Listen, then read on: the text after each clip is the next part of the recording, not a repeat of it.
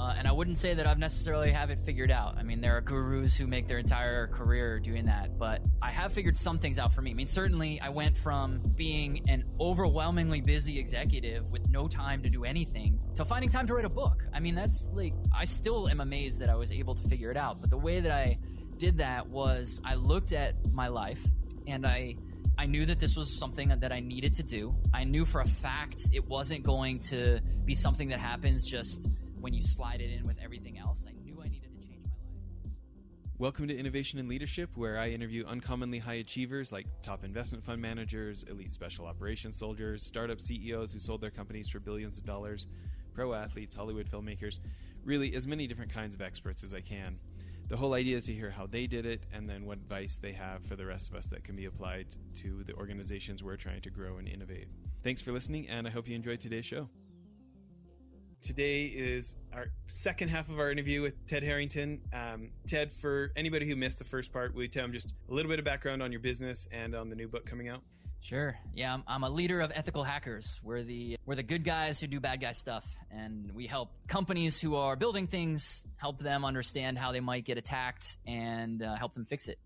I wrote a book called Hackable, How to Do Application Security Right, specifically to help companies solve this. I mean, it's literally every page is what I advise to our customers, and uh, that's that's why I'm here. That's why I wrote this book. My mission is to try to spread those ideas and, and help everybody do security better. That's great. So in part one of the interview, we talked a lot about securities issues. I'm really interested in your thoughts and discoveries of growing a security business. You know, one of the things I'm interested in right off the bat is, you know, you've been getting on podcasts lately, you've written this book. Seems like that's got to be a great credibility builder, potential lead generation source. What what were some of your thoughts behind this, you know, this P R stuff you've been doing in the book writing? Well, I wrote the book for a number of reasons. Some of them are just, you know, so intensely personal that it's like, I just, I knew I've always needed to, to do something this big. I have these, essentially there's four principles that define my life, right? One is uh, do hard things. The second is do things that matter, do things in the service of others. And then the fourth is get better every day. And when you look at writing a book, that's what writing a book is, all four of those. And that's what security is too. That's why over the course of my career, how I found that those are my four principles was that each stage of my career, I was doing something and realized something's missing here. And then when I moved to whatever the next stage was, I realized, aha, now that's peeling back another layer to the onion. And so fast forward to today, now I'm finally writing this book that I've known I've wanted to write for a while. And there's so many things that I'll benefit from personally. I mean, no doubt, like, of course, being an author comes with all kinds of good stuff, better speaking engagements and higher speaking fees and, uh, you know, better credibility for our company. But the thing that's really most fulfilling to me is to know that I'm going to be able to help more people now. Uh, everyone who picks up this book, I didn't leave anything out. Like, it's in there. You will solve your problems if you read this thing. And that to me feels really good. And that's, if you're not wanting to do that, if you don't have the desire to actually help people, if you're, if it's totally self-serving, you won't be able to invest the two years it takes to write a book. You know, I am, um, I'm, I'm several months into writing my first book. And uh, so it's one of the reasons I was interested is, I'm such an audiobook nerd. I mean, our listeners know if you if you count the Jason Bourne genre books, it's probably like eleven hundred books in the last, you know, decade or dozen years, right?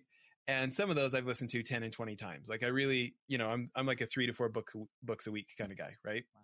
And they've just changed my life. And you know, I've gone, I've taken classes at Harvard and Stanford, and and I consider myself kind of a lifelong learner. But those books are just amazing. It's it's incredible how much you can get from somebody's whole life experience for ten bucks on Audible credit, right? So for me, I think like so mine, what I've been working on, and I always question like, is this the right for? Is this the right first book? Is like the working titles like Warren Buffett, Special Ops, and Commercial Real Estate Investing. And it's kind of about how Warren Buffett says the number one thing that you need as an investor is emotional control. And so I just go through like some of his most basic principles and how like some top people like Bruce Flatt from Brookfield have applied those principles to their like five hundred billion dollars of real assets, you know, real estate and renewable energy and stuff. And and just like, okay, if I'm making decisions, how can I use those same principles, whether I'm buying a duplex or buying buying shares of Brookfield, right?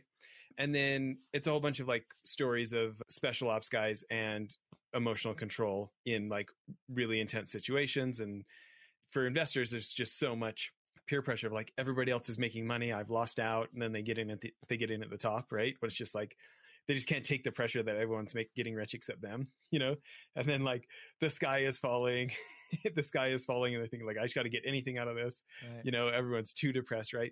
So stuff like this. But, but to me, like, I guess I resonate with what you're saying a bit, because I think even if the book doesn't bring us any more investors to Greystoke Investments, like I do have this like personal like vendetta about, I got sold this idea that startups and, and things that Warren Buffett would call speculating is investing. And, you know, unfortunately made and lost tons of money as a result, because you get the kind of results that gamblers get, right? right?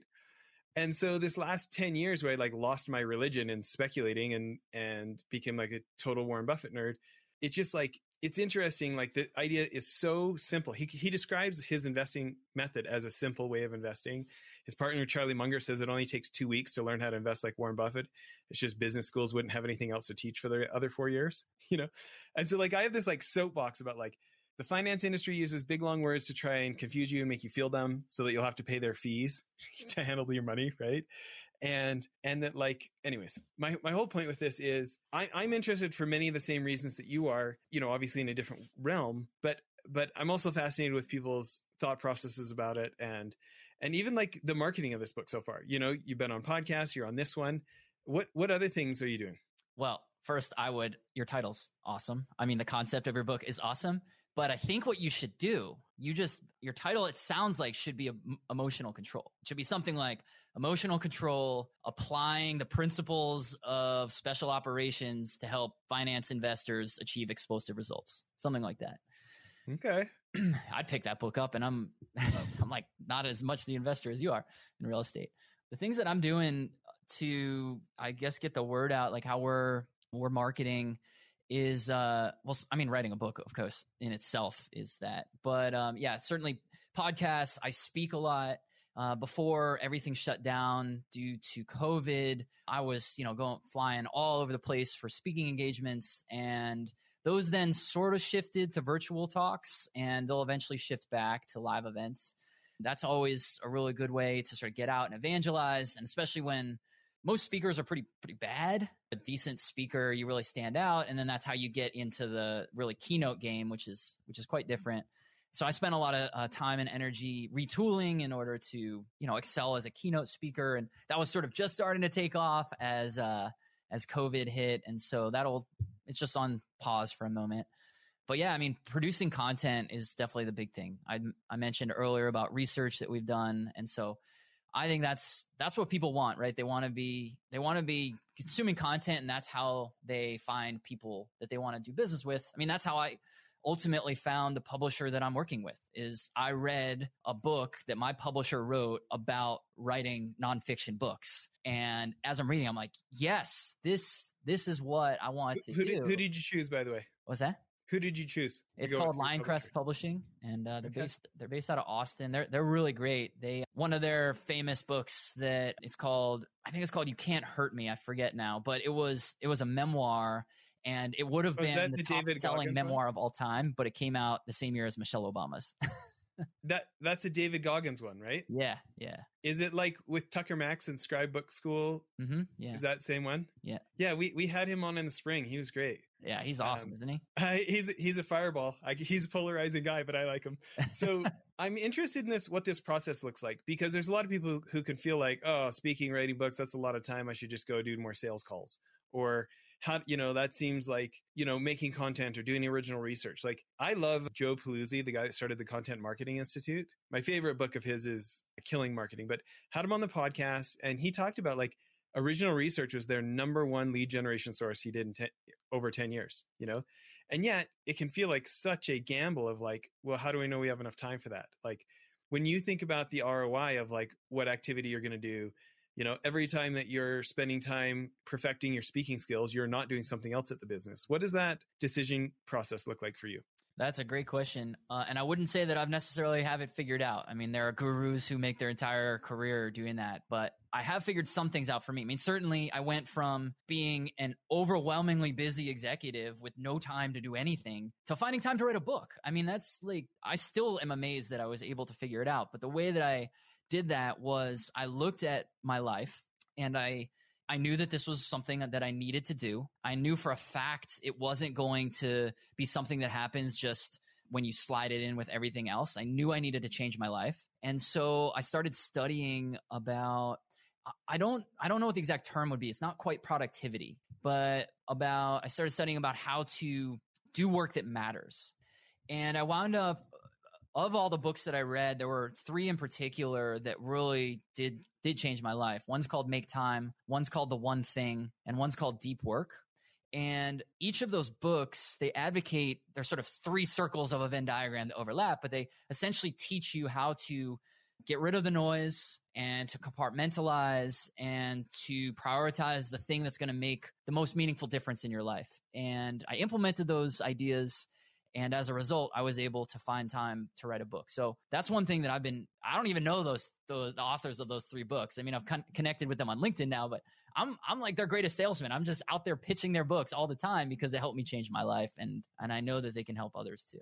Well, so Deep Work is Cal Newport, such a fan.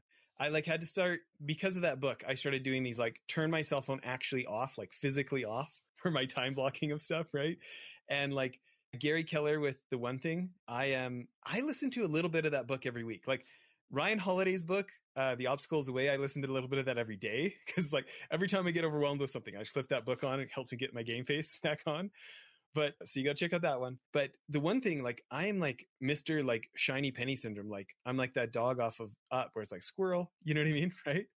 And like I read that book, like when I know that I am becoming less effective because I'm spreading myself too thin or doing too many things at once and none of them are working, right? I like have to flip that book on, which means I have to flip that book on a lot, like especially chapter four about the eighty twenty principle, you know, and like don't let the, the things that matter most be at the mercy of things that matter less, right? But but tell me about this first book, because if you like those two, I really want to know what the third book is. What was the first one you said? Make Time. Okay. So Make, what's, Make what's Time is by the guys one? who invented Instagram, or I don't know if they were, they invented it actually, but they were on the design team. And the whole premise of Instagram is a never, they call these infinity pools. It's you, you'll never run out of content. And of course they wrote this book now almost as a like, my bad, because those are such, you know, bad time sinks. And the book's structured where it's, I want to say it's like eighty-seven ideas or something. So it's these like little bite-sized chunks. And they essentially teach you how to like block time together, reduce switching costs, stuff like that. And it's, I, I really like that book. I thought it was great. Okay. I'm going to go buy that one. Yeah. I'd pick it up for um, sure.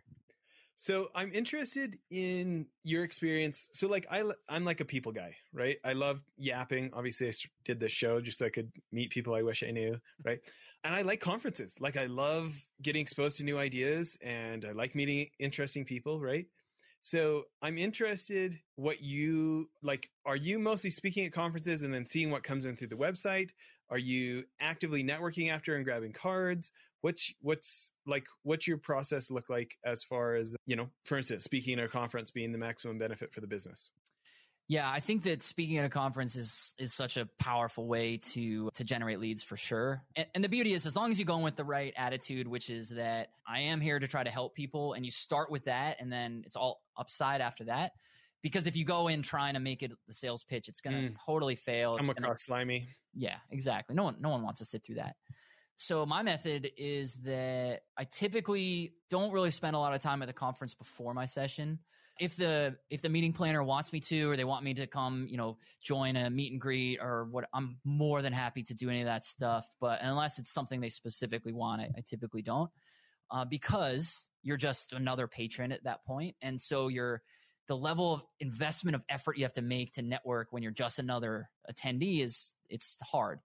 After, though, is a totally different ballgame, because now you've been on the stage, you've shared some ideas, and the people those ideas resonate with, they're going to come find you. And now you're going to have some really fun and productive conversations, even if it doesn't go anywhere. I mean, I probably leave every conference with, I don't know, I mean, it ranges, but like dozens and dozens of business cards. And then of those, you know, maybe only a couple of them are something viable, but I'm still, I mean, just today, actually, it's kind of funny that you asked this question. Literally today, we received a signed contract from a talk that I gave. I was the keynote speaker to a medical device conference a year ago, January. It's like eighteen or twenty months ago. And it led to a deal that we just signed today. So, I mean, it's it takes sometimes a long tail, but it does materially produce results. Yeah. Shifting gears maybe just a little, thinking about, you know, being specialized experts like you guys are, How do you think through your mix of how much marketing versus how much sales team, outbound, inbound, some of those type of dynamics for growing your in your specific sector?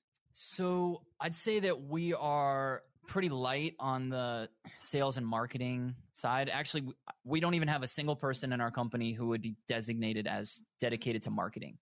And then of the salespeople, maybe Salesforce makes up like fifteen percent of the company. And so really the, the like fifty to seventy percent of the company is the our, our analysts.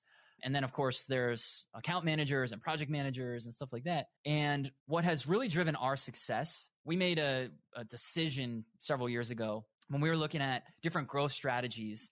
And the strategy that we went after heavy was our whole mission and our value promise is that we're going to do the a qual- work at a level of quality that no one hiring this type of service has seen before.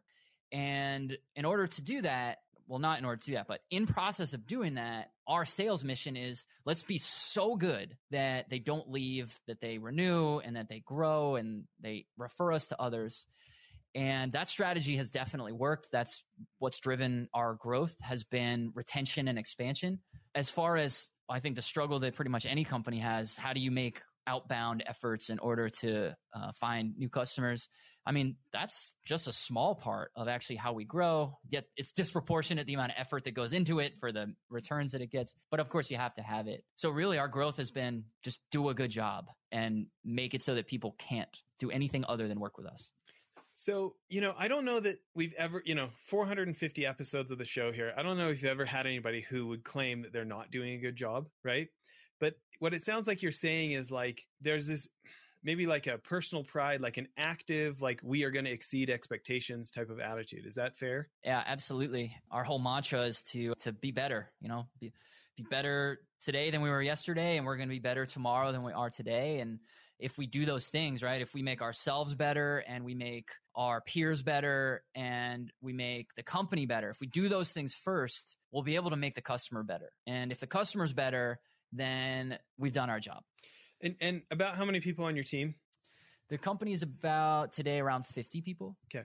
So when you think about an idea like that and having it not just be like some poster on the wall, what does that look like week to week to like help this be like, you know, people have it in the bones who work here? Like, what does that reinforcement look like? What does the repetitions keeping that alive look like for you guys?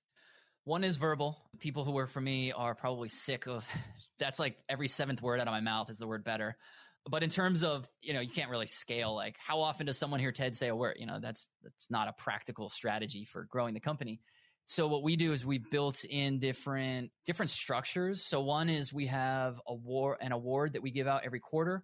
That's called the I S E. It stands for the I S E Center of Excellence. Our, our company's called I S E. So the I S E Center of Excellence.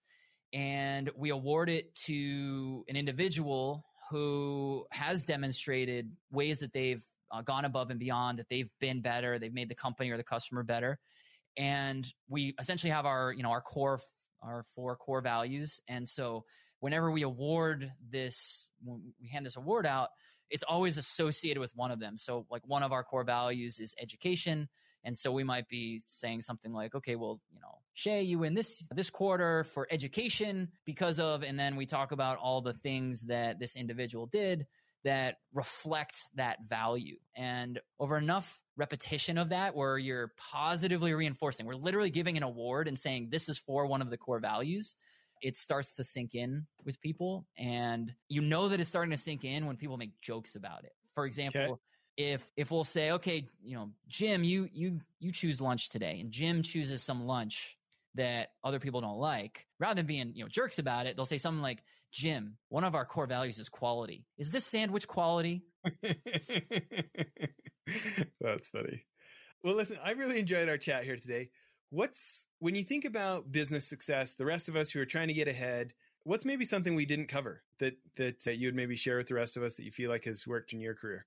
Well, I, I certainly don't have all the answers. And uh, when, when you said in four hundred fifty episodes, no one has said that they're not doing a good job, I could probably tell you fifteen things that we're not doing a good enough job on. So I guess that my maybe my last leave everybody with this thought would just be, it's it's okay. Like we're, I think every single one of us who are in already in a leadership position or are striving to be in a leadership position, we probably all suffer from imposter syndrome, and we're probably looking at, you know, a, a podcast series of four hundred fifty episodes of all these people absolutely crushing life. And we're like, man, I don't know if I'm as good as that person. And I guess my, my point would be, I feel that way. And I know that probably every single guest you've had feels that way. And if you feel that way, that's how you know you're doing the right thing. That's how you know you are going to succeed. Because if you if you truly felt that you were already as good as you'd ever be, you're done. You're at the end of your growth path. And so it's okay to have that discomfort. I live with it every day, and it's what drives me to get better. And I and I think that will be for everyone else that's listening to this. Yeah, it's interesting you bring that up. I, I have this great advisor. She her her firm, Havener Capital in Rhode Island, has raised like eight billion dollars for other investment funds. That's led to an additional like thirty billion dollars of follow-on dollars, right? And and she was giving me some advice about what we're doing and how we should do it, right? And part of it was like a bit of a big pill to swallow about like me being like having some radical self-honesty about some of the like some of my background, some of the stuff we're doing, right? And and as you're saying that, I keep thinking about this, and I think about there's a couple Epictetus quotes, the Stoic philosopher guy, that really stuck out to me this year. Ryan Holiday, the Obstacle Is the Way guy, he's got this app called the Daily Stoic where, you know, these things pop up every day, right? I think they're both by Epictetus, but one said, if you want to be, I'm going to murder the quotes here, but basically like, if you want to be really good at something, first believe you're bad at it. And I thought, you know, that's like, so like the Bruce Lee stuff or whatever, but like in the master's mind, there are a few options. In the beginner's eye, in the beginner's mind, there are many options, right? Mm-hmm. And I've raised like tens of millions of dollars for, for investments. And so if I focus on what I have done, I can like sit on my, you know, sit on my laurels and, and think I'm a big deal or something, right? Where if I think instead of like, what about the people who've raised billions and billions, like Stacy, right? right? She, we actually have a great interview of her. She was on the show, but, and like, depending which one of those I want to spend time focusing on will be like, which, like, it's going to be highly motivating on how hard I think I need to work at my fundraising game or not. Do you know what I mean? Right. right? And like, there's another Epictetus quote I saw last night about, if you want to get good at something, be okay with looking foolish in the meantime, you know, and like, think about iterations and like the vulnerability to be willing to fail. And like, you know, if I'm too busy protecting my reputation or something like that, it's going to be a major hindrance to me getting better at something, right? Right. Yeah. And that's like, it's, it's hard, right? If you're, if, if we see other people succeed and we don't see that vulnerability, because most people don't reveal that vulnerability, we're being reinforced that it's either you got it or you don't. And so when those people that we're seeing succeed are probably just as much being like, well, I'm no Richard Branson, you know, and even Richard Branson yeah, yeah. probably compares himself to someone else. Yeah. They built it brick by brick too, right? Exactly. Yeah. I love it. Okay. Everybody go check out hackable book dot com. Ted, thanks for making time for this interview. Uh, I really enjoyed it. Absolutely. Me too. Great. Bye everyone.